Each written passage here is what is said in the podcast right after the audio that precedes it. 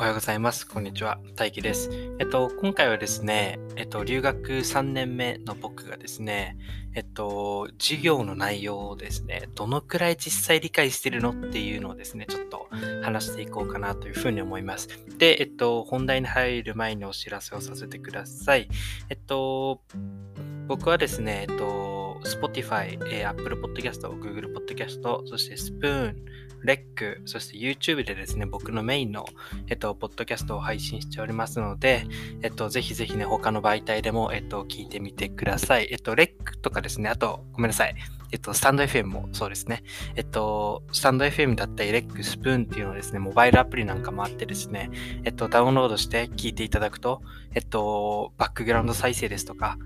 僕のエピソードをですね、ダウンロードしていただくとですね、オフラインでも再生したりすることができると思うので、はい、ぜひぜひね。あとね、外で聞いても、YouTube なんかとは違って動画ではないので、そんなに容量も食わないのでね、低速が来ちゃうなんてこと心配もあんまないと思うので、はい、ぜひぜひそちらも試してみてください。そしてですね、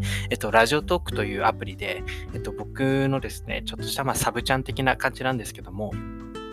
ちょっとこっちのメインではですね、ちょっと短すぎるお題だったり話題だったりですね、あとはなんか僕が授業で学んだことを軽く話したり、しておりますので、はい、ぜひぜひラジオトークもよろしくお願いいたします。で、ラジオトークとスタンド FM ではですね、週に1回とか2回とか、多い時で3回ぐらいかな、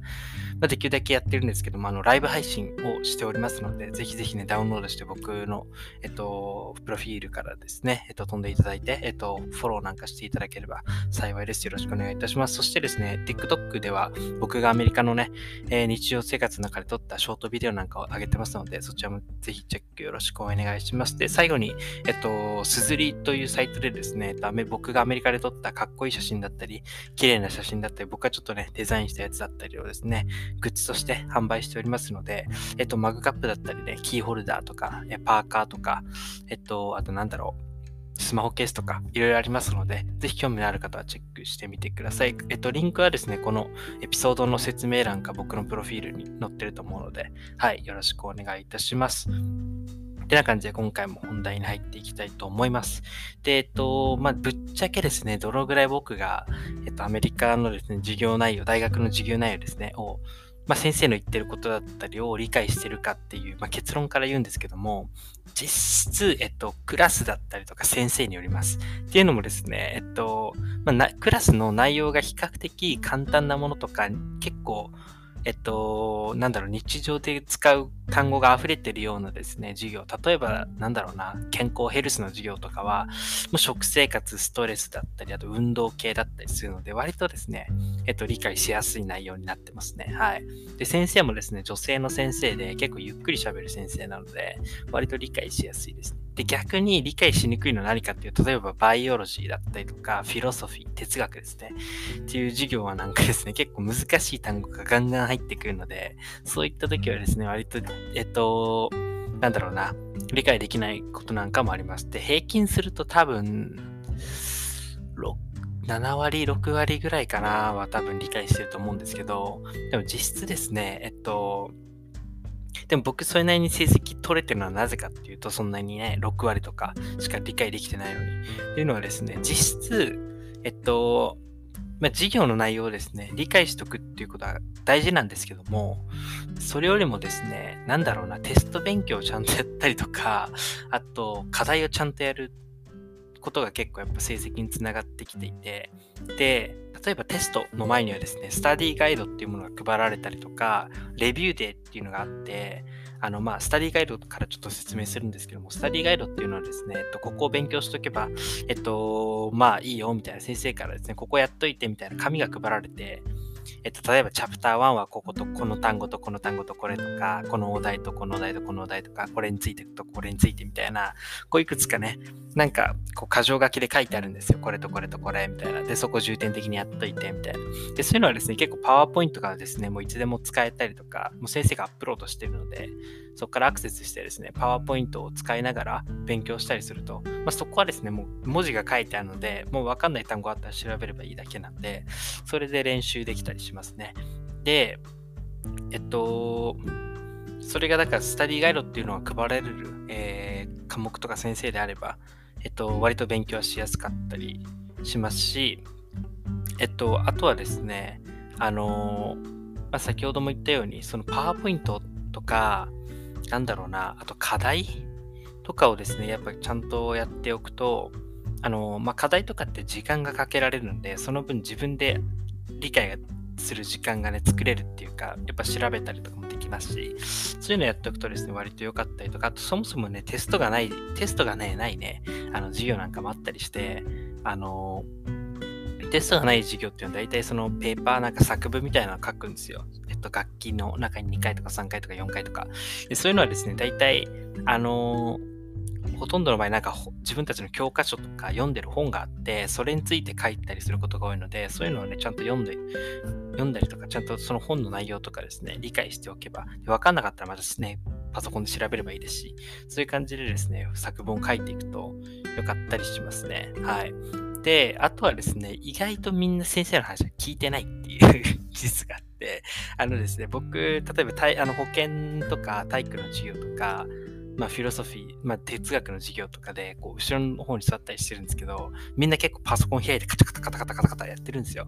で、みんなすごいノートをパソコンに取ってんだなって見たら、みんな大体友達とですね、チャットメールとかしてるんですよ。テキストメッセージみたいな。とか、動画、YouTube 見てたりとか、みんな結構案外聞いてない子が多くて、で、特にですね、フィロソフィーの授業は、先生がパワーポイントも使わなければ黒板に字もほとんど書かないし、ディスカッション、生徒同士でも話し合いみたいなのもないんで、もう先生がひたすら1時間15分ずっと喋ってるだけなんですよ。はい。そういう授業もあったりして、もう僕はその授業ほとんど聞いてないっていうか、聞いてるんですけど、眠くなってきますよね。そのずっと先生の話ばっかずっと聞いてるみたいな。別にノートも取らないみたいな。はい。っていうのをこのグラスはですね、ノートは多少取るんですけど、全部先生がうわーって喋ってるんで、もうその授業は多分半分ぐらいしか理解できてないですね、僕。でもその授業はですね、テストもないですし、クイズとかもなくて、その学期中に2回作文書くだけなんですよ。で、この授業はですね、毎週、火曜日と木曜日なんですけど、火曜日にですね、スタディクエスチョンっていうのを出さないといけなくて、これはですね、大体その週の週末にですね、先生が5問、今週のですね、リーディング課題から、そのリーディング、この本のここからここまで読んどいてっていうのが出るんですよ。で、その中からですね、5問質問が出て、それについて文章で答えるみたいな感じなんですけども、その本をですね、ちゃんと読んでおけば、その作文は書けるらしいので、その毎週の読み物を。なので、実際先生はですね、その本の内容をですね、説明するんですよ。で、本の内容はこうで、みたいな。この時の彼の、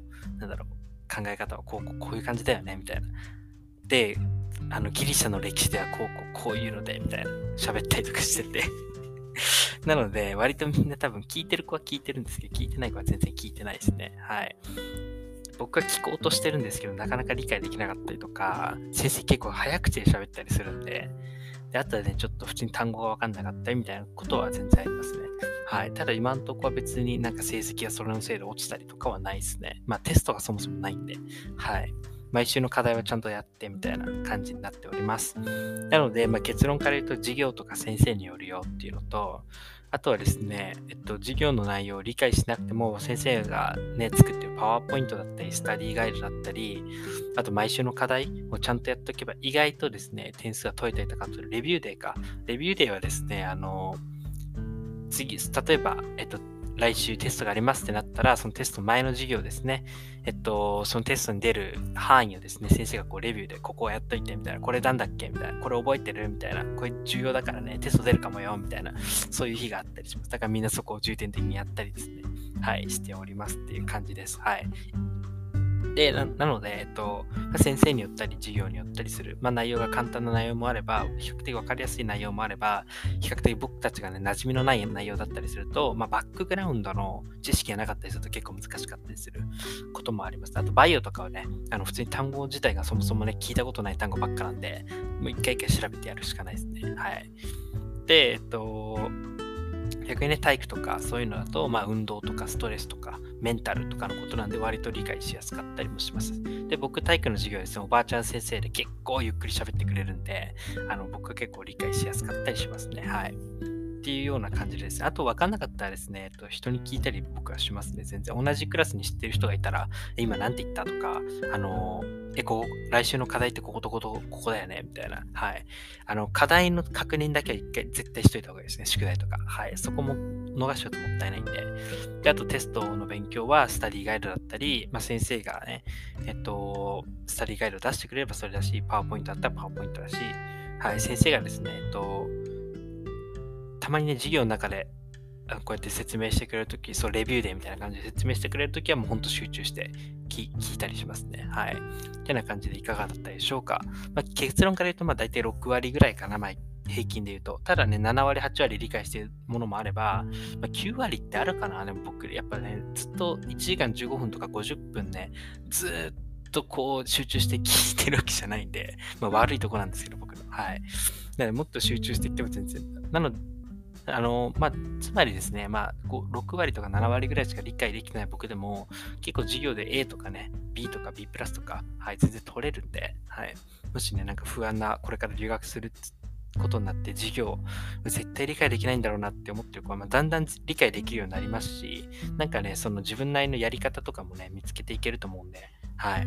慣れると思います。で、なんとかなります。普通に。で、先生に授業分かんなかったら、もう先生に僕、体育の授業とか、課題がいっぱいあるんですよ。なんで僕、ちょっと、毎回ではないですけど、結構ですね、授業渡す先生に、